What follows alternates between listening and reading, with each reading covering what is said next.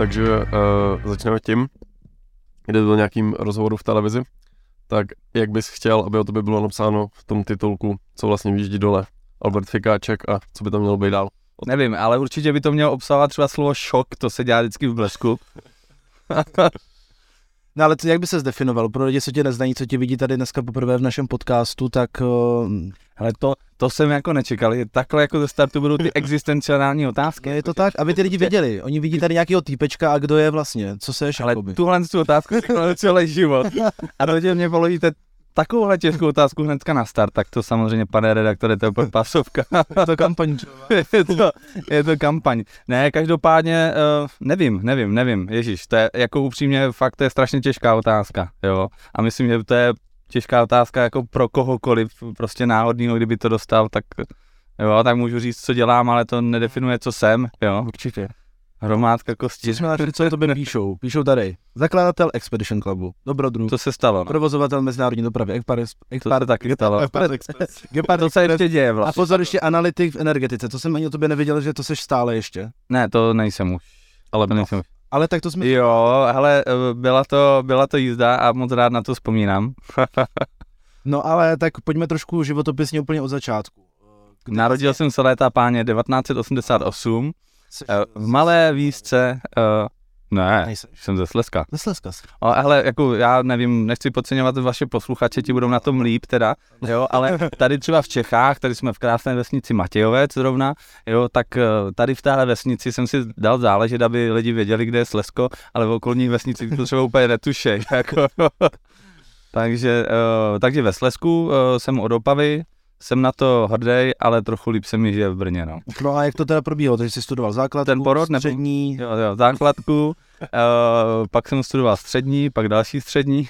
Takže jsi propadl? Ne, ne, ne, ne, ne, ne, akorát jsem si řekl, že asi nebudu chtít být jako strojař. Mm-hmm. Um, pak jsem studoval chvilku uh, vysokou školu báňskou, asi jeden semestr, udělal jsem zkoušky, řekl jsem si, že to mě úplně jako no. netankuje, tak jsem odjel do Afriky a No, vlastně tak nějak od 14 mě to cestování vlastně docela eh, jako bralo, jo. Hmm.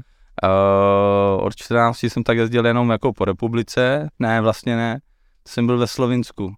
Hele, to jsem vlastně, já jsem teda z církevního prostředí, jo, a my jsme tam, my jsme tam měli takového jednoho uh, šikovného kluka.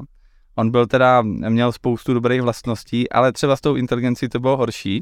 Ne, já to nemyslím nějak jako zlé, jo ale ten byl jediný, jediný, koho, koho se mi podařilo ukecat, že bychom jeli jako do Slovinska, on to je zlatý kluk, jo, jakože, uh, no tak prostě díky tomu mě máma pustila, takže mě bylo 14, mu bylo to, a já jsem aj jel na nějakou cestu jako předtím jako tak jako sám, ale to jsem doma nemohl říkat, jo. A tak to Slovensko bylo dobrý a mně to přišlo všechno strašně krásný a nový, vůbec ničemu jsem nerozuměl a tak. No tak jako od té doby to vlastně Slovinsko, že jo, to si člověk jako řekne, jako že toto, ale v té době to bylo zahraničí, to nebyla ještě EU, nebyly tam eura toto.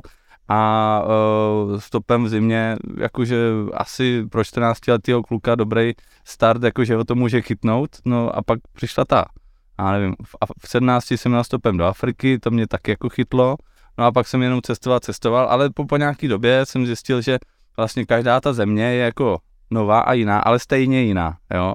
Že vlastně, když člověk chce dostávat jako větší dávky ty cestovatelské drogy, jo, tak uh, už potom musí, uh, už potom musí, uh, nevím, třeba uh, do Gvineji se prodírat pralesem a ono to jsou strašně jako nákladné věci, uh, takže pak no. Co tě vlastně motivovalo úplně k té první cestě? Ty jsi viděl něco na internetu, nebo si četl nějakou knížku, nebo proč? Tady měl jsem na to školní atlas. Jako. Takže to tě namotivovalo, říkal jsi, že svět je velký, chce někam vědět teda. Jo, jo, jo. Tam ne, nebyl nějaký takový zásadní impuls, jo. Navíc člověk má v, sed, eh, teda v 17, ale i v těch 14 má hovno dělat, že jo, takže vymýšlí jako ptákoviny, že jo.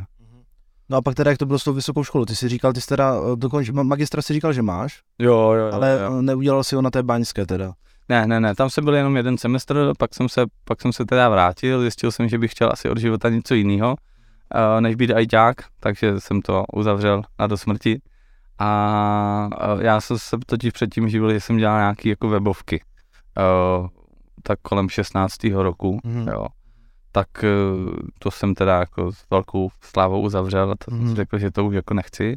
A, a to cestování bylo jako i docela na to uživení dobrý, jo. My jsme vozili třeba, nebo ří, říkám my, ale jako v té době ten uh, Expedition Club, tak to jsem byl jenom jako já, pak později jsem si našel uh, další uh, spolu cestovatele, jako průvodce a tak. Ale to jsem začal vlastně vozit lidi jakože do, Afriky, v dodávce a prostě na Ukrajinu. Samozřejmě v studenti tehdy dali tak za výlet na Ukrajinu na, na tři dny, tři, čtyři dny, třeba 1500 korun, jo. takže on to vycházelo na amortizaci toto a zbytek jsem si musel třeba propašovat ve vodce a pak prodávat po škole pašovanou vodku z Ukrajiny. Teďka, hele, můžu to přiznat, je to všechno promlčený za ty, za, za, za ty léta, takže už mě nezavřou. Ale to... Hele, teď jsem si vzpomněl, ne, hele, úplně dobrý. Uh, uh, vlastně to, uh, my jsme, my jsme přejížděli jednou takhle a teď já jsem tam měl normálně v kufru teďka uh, tu naftu, jo, prostě teď samozřejmě může jeden jeden kanistr, teď tam prostě pět těch kanistrů, jo, teď tam spoustu, spoustu ty vodky, nějaký cíga, jo, za ty cíga se stydím, za tu vodku ne. A uh, otevřel to celník a čo to tu máte? To, to nemůžete, to je Evropská unie, to nemůžete. A já úplně do prdele a on tak vzal tu smetanu, co byla v tom nákupu na vrchu a veď to je smetana, to je vlastně se nesmí převážet, že má ne, ne, ne, výrobky a síry vlastně a tyhle. No, no. Takže byl takový hodný, ale vystrašil mě trošku. A dneska, dneska to už probíhá jinak, dneska už by to asi nešlo, no. To bylo Ježíš 13 let naspátek. No takže vlastně, uh, jak to bylo tou posloupnostní časovou? Napřed si založil vlastně ten Expedition Club tu cestovku, No, no, no. A pak až vznikla ta expediční klubovna teda? Ano, pak vznikla expediční klubovna, pak vznikla expediční klubovna, to bylo 2014, nevím, asi. No, no, no, už to je taky to. Už to taky bude uh, přes 9 let. Takže no, 2014 to vzniklo, Uh, trochu to ten klub, jakože jsem si říkal, že to nebudu prostě já a prostě dva, dva kámoši, ale to má být nějaká organizace, tak se to prostě někam posunulo. Pak jsme se domluvili, že ten klub eh, nebudu dělat já a Martin, to si myslím, že to byla dobrá volba, jo, protože uh, Martin... Tu cestovku, že se no, no, no, no, no, no, no, no. Uh, tak jako zakládal jsem to sám, ale jeho jsem vybral, přebral, uh, teda přibral uh, velmi brzo, jo. Ale myslím si, myslím si, jak se jako na to dívám, protože to tak jako sleduju poučku, takže se o to stará jako hodně dobře, jo. Mhm. Já Mně se uvolnily zase ruce a můžu říct asi takhle jako zpětně, že se o to stará i líb, líb než bych se staral já, jako na, na, na jeho místě. Takže to jede dál, to je super. Klubovnu, klubovnu má zase jiný kamarád, uh, standardadák a ten se o to taky stará jako moc pěkně. Takže tyhle ty projekty jako jedou dál, ale už mě jako nepotřebujou. Takže ty v tom Naopak máš, žádný vlastní svý už jakoby nemáš, dá se to dal, klubovna je jako, my, klubovna je tak, že já jsem v nájmu v tom baráku a hmm. on je v nájmu u mě, jo. Ale jako dělá si všechno jako samostatně, hmm. jo, prostě tak, jak chce on. A co se týká uh, cestovky, tak uh, ta je taky, já tomu nechci říkat cestovka, ona to není úplně cestovka, fakt tam, jako když lezou po vysokých horách, jako třeba se čtyřma až osmi lidma, jo, tak úplně bych tomu jako neříkal cestovka. Hmm. Ale každopádně už to se mnou uh, nemá nic společného, kromě toho, že mám jejich trička, hrničky a jsem jich fandá. A uh, za, za, za, ty roky se to posunulo teda jako fakt jako kvalitně, jo. Hmm. Že vlastně každý rok tam je nějaký kvalitativní skok a je to, je to super, jo. Tak, ale naopak já se snažím jako ani v jednom, ani v druhém prostě už nepřekážet, mm-hmm. jo. Mhm. Že ten projekt, to tak bývá, že ten projekt přeroste toho člověka a jde si vlastním směrem, no.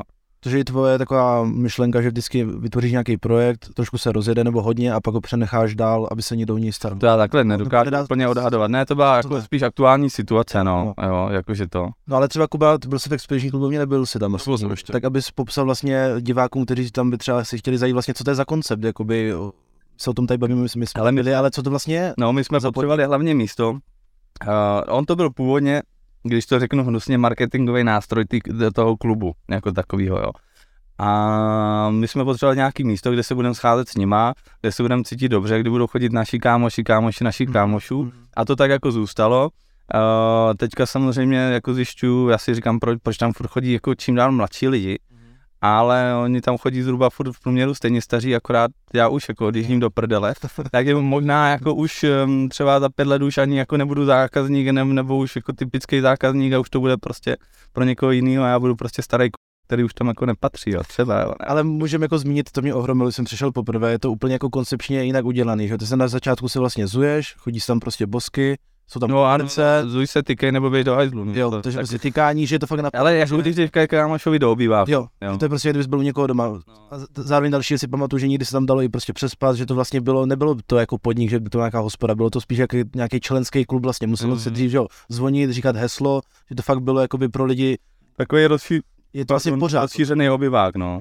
A vlastně pořád to tak je, že není nikde nápis úplně, že bys to prezentoval, člověk musí zazvonit a vlastně ten armáda recepční No, no, no, no. otevřené. Eh, Ne, ne, neměli by se o tom dozvědět lidi z ulice, jo, protože když to je, jakože já mám kamaráda, ten má nějaký kvality, ten tam pozve někoho dalšího, uh, tak uh, většinou, uh, většinou to mývá pak v průměru jako lepší kvalitu, nebo já to nemyslím jako lidsky kvalitativně, ale tak jako zacílení na, na, ty, na, na ty lidi, kteří jsou ti jako nejblíž, než prostě náhodná hospoda, do který člověk vejde jako z ulice, jo. Takže proto není to, že bychom se skrývali nebo něco, má to normálně eh, kolaudaci, eh, eh, prostě oprávnění na hospodskou činnost, všechno to, to, to tam je, jo, jenom prostě nechceme, ne, ne, nejsme prostě pro každýho, Mhm. jo. Stejně tak jako uh, ten, já tomu nechci říkat cestovka, jo, prostě ten, ten klub, Expedition Club taky nikdy nebyl pro každýho, že jo. To je vlastně i uh, v, s- prostě mo- montuje s odvahou do míst, která nejsou pro každého, tak prostě to, to, to jako platí i na tu, na tu klubovnu.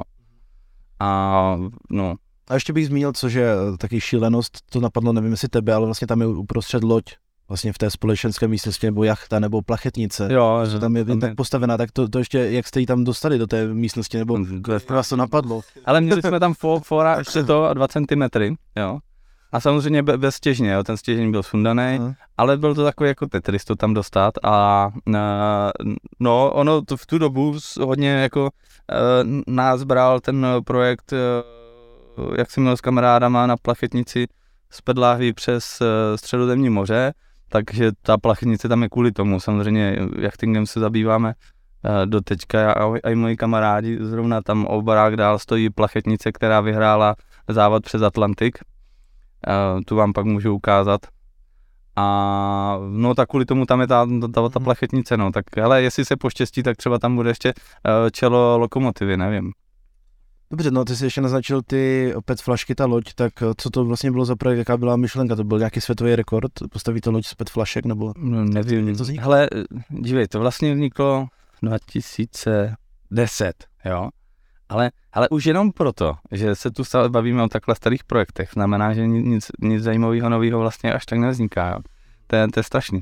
Uh, ne, nemyslím jako, myslím jako u nás, jo, ne, nemyslím jako, že prostě obecně, obecně toho je strašně hodně zajímavého. Um, no, tak prostě mně to přišlo jako dobrý nápad a pár dalším lidem taky, tak jsme postavili plachetnicu z pedláhví, Uh, na, po- na první pokus to nevyšlo, na druhé, na třetí, no tak na pátý to tam dojelo a taráda. A jak to bylo vlastně sestavený, to byly nějaký uh, prázdný PET flašky? Jo, jo, to byly PET flašky a do toho se, eh, do ty zmačkaný PET flašky normálně třeba z končoše, se nasype trošku suchého ledu, jo, zašroubuje se to, ono se to nafoukne, pak se to všechno sváže tak jako do pletiva, ale to musí být pletivo svařované jako ve spojích, jo, pak jsme zkoušeli nějaký jako plasty přes to dávat, aby to mělo co nejmenší tření, ale vykašlali jsme se na to normálně potravinářskou folii na zdar, jo. A fungovalo to dobře, ale hlavně furt jsem se snažil nějak vymyslet to celý na vrchu jako po svojem. A je to úplná blbost, takže jsme vlastně uh, vzali uh, na té poslední cestě, nebo už na té předposlední, uh, katamarán, koupili jsme katamarán, sundali jsme ty plováky, dali jsme tam ty petky a hotovo, jo. A ne, nemá cenu. A on ten jachting je 6000 let starý sport a čas od času se tam stane, že tam někdo vymyslí něco nového. Ale je to tak jako zřídka, že prostě uh, vymyslet si, že to člověk poskládá znovu a líp, tak to prostě tak asi úplně není, no. A ještě kolik jste, jak jste pluli dlouho, kolik kilometrů? No tak eh, každý pokus trošku jinak, jo, ale celkově to je, já nevím, ale prostě ze severu Itálie, Mhm. uh, na sever Korziky, dolů Sardinie, um, no a pak, uh, pak teda do Afriky. Původně jsem chtěl do Alžírska, dojeli jsme do Tuniska, v Alžírsku s tím měli trošku problém, dokonce jsem byl na koberečku u pana velvyslance, ale uh, byl moc milej teda, jako celou, celou situaci pochopil, oni média to trošku zase přefoukli, přepískli, že jo, TV Nová a paní Borhiová. Ne. Jak dlouho to teda trvalo celá ta cesta? Z toho severu až Africe. To nevím. Tak to v rámci dnů, týdnů, měsíců, roku. No, no bylo to, byly to jako roky, jo, Mhm. ale jako nebyli jsme roky jako na té lodi, bylo to prostě Jo. dohromady roky a nevím, třeba poslední úsek, protože my jsme pak jako začínali tam, kde jsme skončili, jo. No, Takže jasně. poslední úsek trval asi, já nevím, pět dnů, maximálně, možná míň, možná čtyři, jo. Mhm. Jakože do toho, ono když fouká, tak to docela jede rychle, Mhm. jo. A no, takže tak. Takže to bylo přerušovaně prostě po dobu několik. No, no, no. A my jsme vždycky nějakou loď ztratili, tak jsme pak navázali tam, kde. takže to, tak no. Mhm. A teď teda z těch všech ostatních projektů děláš primárně co ten Gepard Express, kde vlastně uh, dopravuje ty lidi mezi Brnem a letištěm Vídeň. Nedívej se na mě, tak není to taková nuda, jak to vypadá. Ale z těch, eh, z těch dopravních projektů uh, nejpěknější je jako Vlakfest, jo. Mhm. Prostě teď jsme byli třeba na Silvestra v Rumunsku, jo, nebo prostě uh, do Bosny, uh, jezdíme občas, a, no tak po, po různých tady jako okolních státech, uh, na Ukrajinu a tak, teďka Ukrajinu vynecháváme z logických důvodů, uh, tak uh, prostě naberem, naberem hromadu lidí do vlaku a máme takový společný výlet, bydlíme v tom vlaku, vždycky se ráno zbudíme na jiném místě, vyletujeme to a jedeme zase kousek dál, jo. A ono to, uh, ono to je trošku větší dobrodružství, než to vypadá. Jednak jako železničně, aby to všechno prošlo a je, jednak my postupně se snažíme posouvat tu hranici a pardon, připravujeme teďka linku, eh, takovou výletnickou linku, která by měla jezdit párkrát do roka eh, z Prahy do Kazachstánu. Mělo by to být přes, eh, eh, přes Turecko, Gruzii, eh, tam je vlastně nově postavená trať z Karsu do Achalkalaky, kde se mění podvozky. Uh, převozovna a i trať jsou hotový, ale zatím jenom v testovacím režimu, takže tam nemůžou jezdit osobní vlaky, ale to by se mělo brzo změnit. Tlačíme na to, co to jde. A uh, přes Azerbajdžán, tam potom na trajek do Turkmenistánu, Uzbekistánu a uh, do Kazachstánu.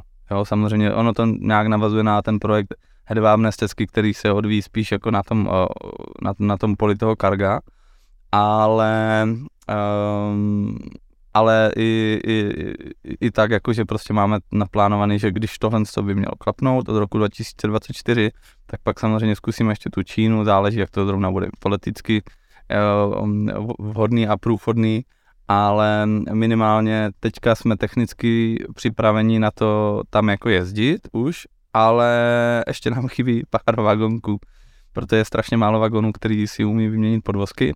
Oni ty poznáte většinou, když pojedou kolem vás, že na tom 12 místním čísle mají na začátku třeba 52, jo, a, uh, a těch vozů prostě není dost, no, tak my máme čtyři, uh, v České republice tak jako potenciálně ke koupení od někoho jsou třeba další čtyři, jo.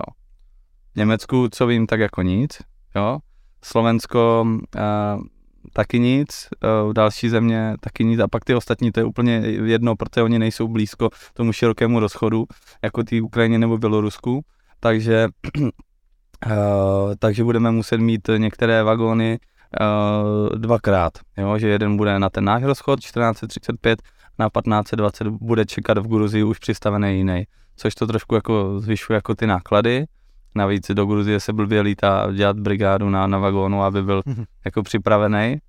A, ale myslím, že to nějak zvládneme, no. Jako postup, postupem zatím dobře, no. Ale vy jako Vlakfest vlastníte, že jo, vlastní vagony. Máte, máte spací vagony, máte vagony, kde jsou, no můžeš to popsat těm lidem, protože Jo, to je celkem jo. jako rarita. Já neznám nikoho, kromě tebe, kdo by vlastnil prostě vagony. To je celkem jako úlet. Tak co tam všechno vlastně máte v nich? Co je tam za možnosti pro ty lidi?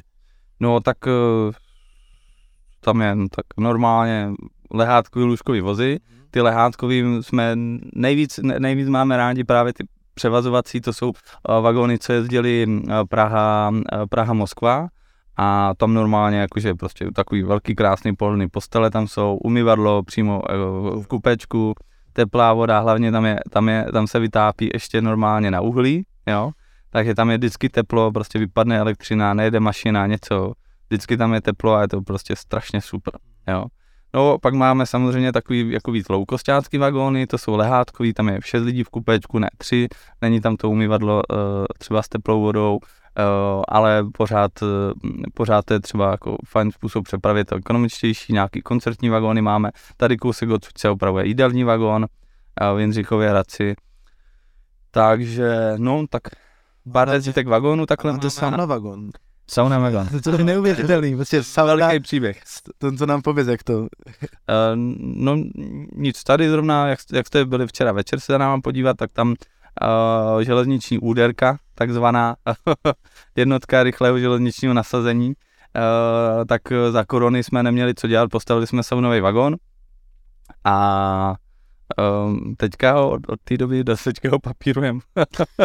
že s tím problém, jakoby nějaký ty homo. Hele, uh, určitě, on, ne, uh, zákon, zákon o dráhách je poměrně věc jako jednoznačná, nicméně i tam se dá najít jako spoustu výkladů, takže je tam paragraf třeba, myslím, že to je 52, odstavec 2, odchylka od, um, od schváleného typu a tak dále. A uh, ani, ani odborníci se zatím jako neschodli, jak by to přesně mělo být, jo, na to, že já, já čekám, až se, až se dohodnou, dají mi nějaké not, notičky, takže zatím, uh, zatím prostě po místních drahách to jezdit, jezdit může, na uh, regionální a celostátní dráze by to jezdit zatím, no, mohlo nebo nemohlo podle toho, uh, jak ten výklad té změny typu tam je. Nicméně ta legislativa ještě se podstatně změnila teďka na přelomu roku, takže ještě to máme těžší. A nevím no, tak jako jestli to půjde takhle dál, tak budeme jezdit s tím sounovým vagonem jenom tak na Slovensku, jako A ten Blackfest teda pořádáte kolikrát do roka, nebo jenom vždycky jednou za rok pro nějaký určitý počet lidí? Jo, jo, jo, několikrát do roka, Mhm. uh, ale máme ne, takhle, on ten Blackfest není úplně jako výdělečná věc. On prodává strašně moc peněz, tyhle, strašně moc peněz. No jak to financujete? Uh, no, tak proto máme, proto máme i vagony, které jsou normálně k nájmu pro dopravce, většinou teda národní dopravce, slovenský, český dráhy. Uh, Regio Jazz byl spíš jako výjimkou a ještě nizozemcům něco pronajímáme a z těch, z těch nájmů, z toho výtěžku platíme ten Vlakfest a tak nějak jako uh, strašně nemám rád slovo jako expanze, no, ale aby jsme ty vagóny měli prostě jich trochu víc a v lepším stavu, jo. Takže tak, a to, to nás jako baví, to nám dělá tu radost ze života a mu, musíme to vyvážit tu biznisovou stránku s tou, uh, s tou stránkou Já jsem viděl, že tak nabízíte, že i nějaký oslavy nebo svatby v tom vagonu můžete udělat různý takhle vlastně eventy zajímavý, ne? Že to pro... Máš holku? Pardon? Máš holku? Mám. Budete se brát? No asi jo. Takže, Tak vagón, že to mluveno. za jízdy. Já si myslím, že svatba, která není na nádraží nebo ve vlaku, tak by se neměla počítat. Takže jste už rádi měli fakt svatby zajít ve vlaku, obřad se vším všude. Za jízdy. To ještě, to ještě ne. Ale já jsem měl třeba svatbu tady na nádraží v Hůrkách. Mhm. Eh, Je to úzkorozchodný nádraží, moc krásný, je tam vlastně rybníček dokola jako les, jo, romantika. Mm, Vůbec to nevypadalo ani jako šoto svatba, jo, Mhm. což, což jako ani, ani nebyla a mm, no byla to pecka, jo, nedovedu si představit, že bych to měl jako jinde, na, na ouřadě nebo v kostele. Nic proti kostelům, kostely jsou fajn, jo, ale prostě uh, no, tak uh, považuji o tom. Ale ještě nám pověz, já si vůbec nedokážu představit, já prostě chci vlastnit vagon, ale co to jako všechno obnáší, prostě musím mít nějaké místo na to zaparkování, kde ho budu, co platím, že jo, nájem za to nejspíš. No, nemusí parkovat, může furt jezdit třeba. Jo, no, hele, Máte nějaký depo vlastní, nebo kde to jako necháme? Jo, jo, jo, tak máme, máme nějaký prostory v Bratislavě, v Brně a v Praze. Mhm. Uh, kdyby si chtěl koupit vagon, tak No. no. největší problém je, pro diváky, kdyby si prostě chtěli koupit vagon, co mají udělat od, A do Z, ve zkratce teda. Ten ale já diváky nevidím, mě se na ně strašně blbě mluví. Tak, To je pravda, tak, tak to řekni nám teda, dobře. ale uh, prostě si najít, nejtěžší najít jako od koho to koupit, Mhm. jo, jako mm, vagony, no z Bazoše jsem taky koupil teda vagony, Tak? No, zrovna, zrovna ty ruský, ale většinou jo, lidi mají vagony, protože je chcou mít, jo, a neprodávají to tak jako auta, jo. Není to úplně likvidní zboží v tomhle jako slova smyslu, takže nejtěžší je koupit, jako koupit ten vagon vůbec, jo. Na to, aby to mohl mít, tak nepotřebuješ vlastně skoro nic. Prostě prachy koupím vagon na zdar, jo, nebo ho ukecá, že mu to bude splácet nebo něco. A na to, aby si s ním mohl jezdit, tak potřebuješ, jednak potřebuješ eh, VKM, což je prostě, eh, jak mají třeba ČD na tom vagonu, ČD, CZ, tak my tam máme GE jako Gepard, jo, nebo VSBA jako Wagon Service. Takže za to máte nějakou licenci, Takže to máš, ne, ne, to máš jenom tu, to máš jenom tu značku Mhm. a uh, pro tebe z toho si to nezaregistruje, pak si ho potřebuješ zaregistrovat, pak potřebuješ uh, mít systém ECM, to znamená systém údržby, kdy vlastně certifikovaná osoba na Slovensku, na Slovensku to jsou uh, to jsou certifikované soukromé osoby, u nás v Česku to dělá, myslím, drážní úřad, uh, tak musí dospět k názoru, že systém bezpečnosti při údržbě je dostatečně, uh, dostatečně dobrý na to, aby, aby si nechali jezdit. Takže to ECM si musí udělat, No, ale hlavně nějaký to jako zázemí, kde to opravuje. Kde to může stát, těch možností jako hromada. Ale většinou ti to posprejou, vykradou, vyřešou ti kabely, protože hele, ona tam mě jako není levná, takže sice ti uděláš škodu 100 tisíc, ale sami třeba za to mají tisícovku nebo dvě, jo. A jak to probíhá ohledně, nějaký údržby, tak vždycky před každou jízdou tak musíte prostě zkontrolovat všechny ty soupravy vlastně, jestli je tam všechno v pohodě a jestli to vlastně může být taky. Máte nějaký, před, před každou tou jízdou je tam jako nějaký, jako třeba u letadel, prostě vždycky nějaká předběžná kontrola před jako každou tou jízdou, i když ta jízda je dva dny po sobě třeba. Jo, jo, tam vlastně uh, my kontrolujeme ty vagóny na uh, denní bázi, uh, dvouměsíční bázi, roční bázi a sedmileté bázi a k- k- každá vlastně ta kontrola lomeno revize tak obsahuje úplně jiné věci.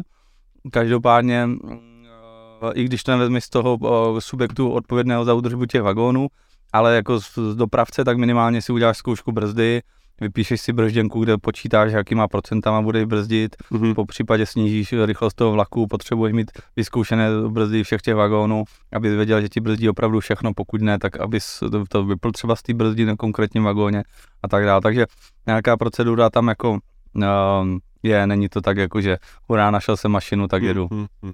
A vy máte teda přímo nějaký své řidiče těch vlaků, nebo jak se jim vlastně vlak vedoucí?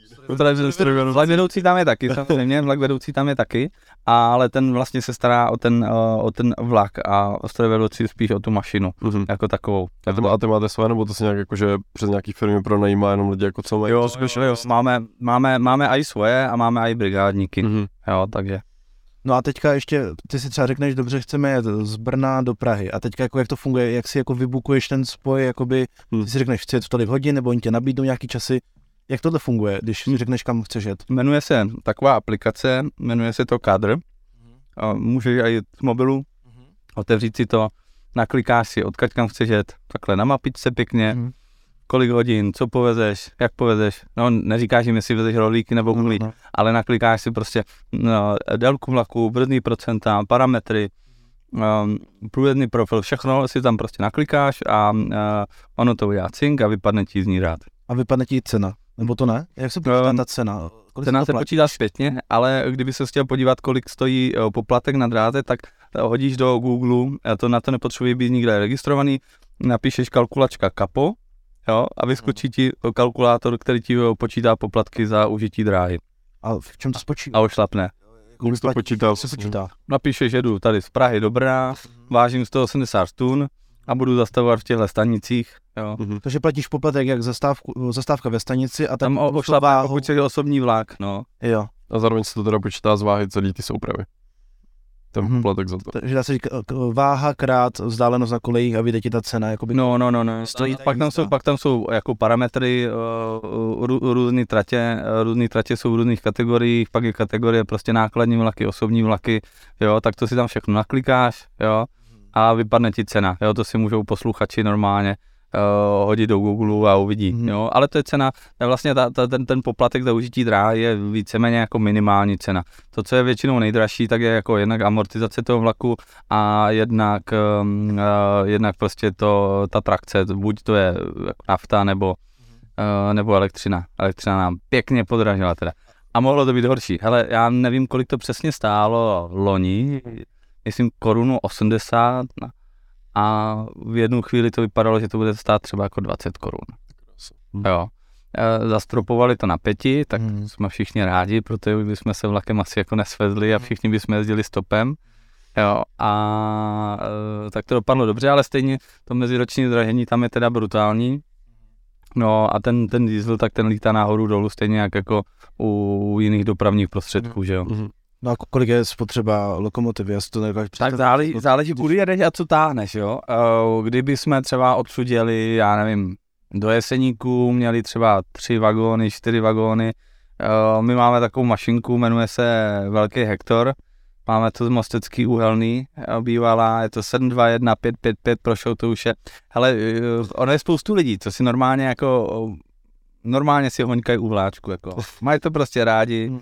Koukaj na to. Já to, ne, já to prostě taky mám rád, ne, ne úplně do téhle z té míry, jo, a, ale prostě jsou třeba schopni vydržet prostě v mrazu spousty hodin, až pojede ta jejich oblíbená lokomotiva s tím jako číslem správným, tak si to jako vyfotit. Jo, prostě jsou trpělivější než rybáři, jo, jsou trpělivější než rybáři.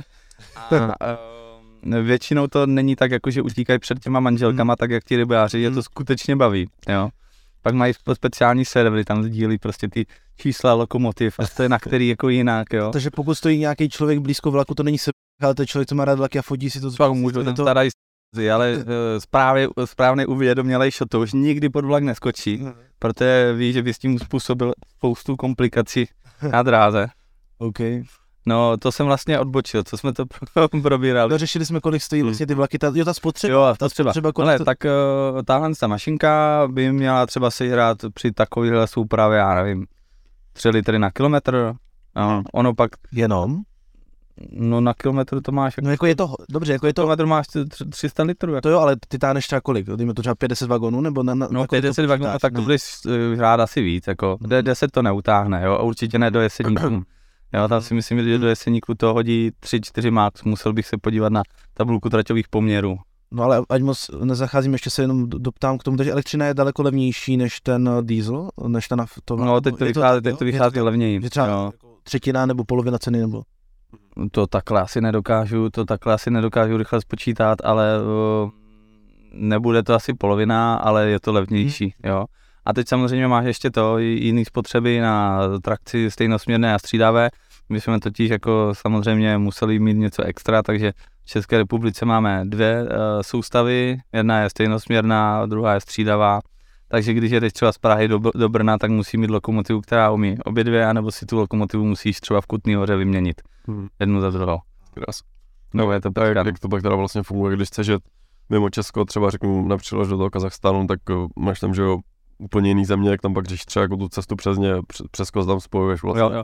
Ale tam e, velmi často, eh, ne, nebo u většiny těch zemí je tam jako takzvaný unitární systém, kdy jedna firma spravuje i tu infrastrukturu a i a i prostě toho dopravce jako takového, jo. Takže oni tě tam e, vůbec nepustí s jinou lokomotivou, než, mm. než tou svojí, takže si to musíš objednat prostě u nich, jo. Mm. Objednáš si lokomotivu a tak dále, a, no a proto to je těžký tu sadit tu trochu cenu, protože neexistuje konkurence. U nás jezdí prostě e, spoustu dopravců, soukromí vlaky a tak dál a je to kvůli tomu, že prvním až třetím železničním balíčkem se vlastně dokončila liberalizace toho železničního trhu jo.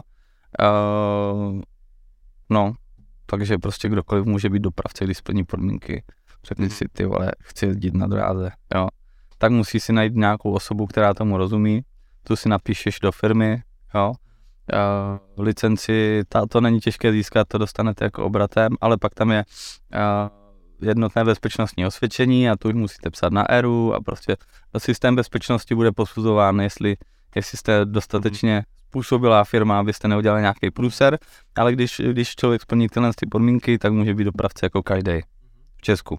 Mm-hmm. Jo, nikoli v čas, třeba jako, já nevím, Gruzii, v Turecku, v Azerbajdžánu. Čiže zrovna tohle jakože, ne že exotičnější, ale méně jakože uspořádání země právě, že jak je tam to byrokracie a komunikace jako taky s těma správcema, že té dráhy, takže předpokládám, že je to jako mnohem složitější, že jestli je to věc jako v angličtině nebo v ruštině, nebo jako jak se No, tak většinou, většinou jako většinou v ruštině, mm-hmm. Turci většinou umí krásně anglicky teda, to je, to je výjimka, ale uh, v, no to já bych neřekl, že to je jako problém byrokracie, ale vůbec jako toho systému, že u nás mm. třeba v devadesátkách no, taky byl prostě jeden dopravce České dráhy, ten vlastnil koleje, uh, vlastnil, vlastnil i ty vlaky a bylo to všechno dohromady a uh, to je jako kdyby prostě autobusová firma vlastnila zároveň silnice. Mm. Prostě už tam nikoho jako nepustíš, jo. Dneska to je jinak, všichni předpovídali těm českým dráhám, uh, jak půjdou do háje. Není to pro ně jednoduchý, ale myslím, že zvládají držet tempo, takže No a je to chyba, že vstupují soukromí dopravci jako vy, kteří si berou ty linky, ty trasy? Ne, já si myslím, že to je dobře, já si myslím, že to je dobře a je to do, dobře a i pro ty české dráhy hmm. to je dobře. Protože vidí tu konkurenci a musí se víc snažit, že? Ježí Maria, když člověk vezme, jak vypadaly české dráhy před deseti lety, jak vypadají dnes, já, hele, fakt jako si myslím, že mají úplně luxusní servis, jo.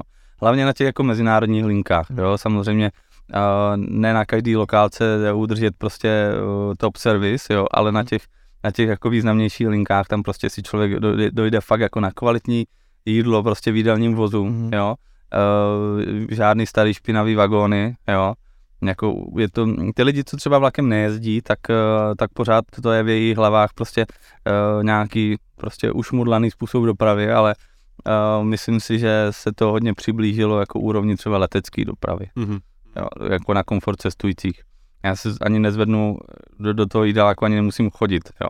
Já si prostě, no tím, jak jezdím často, tak mám to pernamentku takzvanou šalinkartu na první třídu, takže já prostě si otevřu notebook, jedu do Bratislavy do práce, jo, na, najím se u toho, oni mi donesou prostě přímo před čumák to, co potřebuju, internet tam jede, zásuvka tam je, pohodlný to je, mm-hmm. jo, co by člověk chtěl.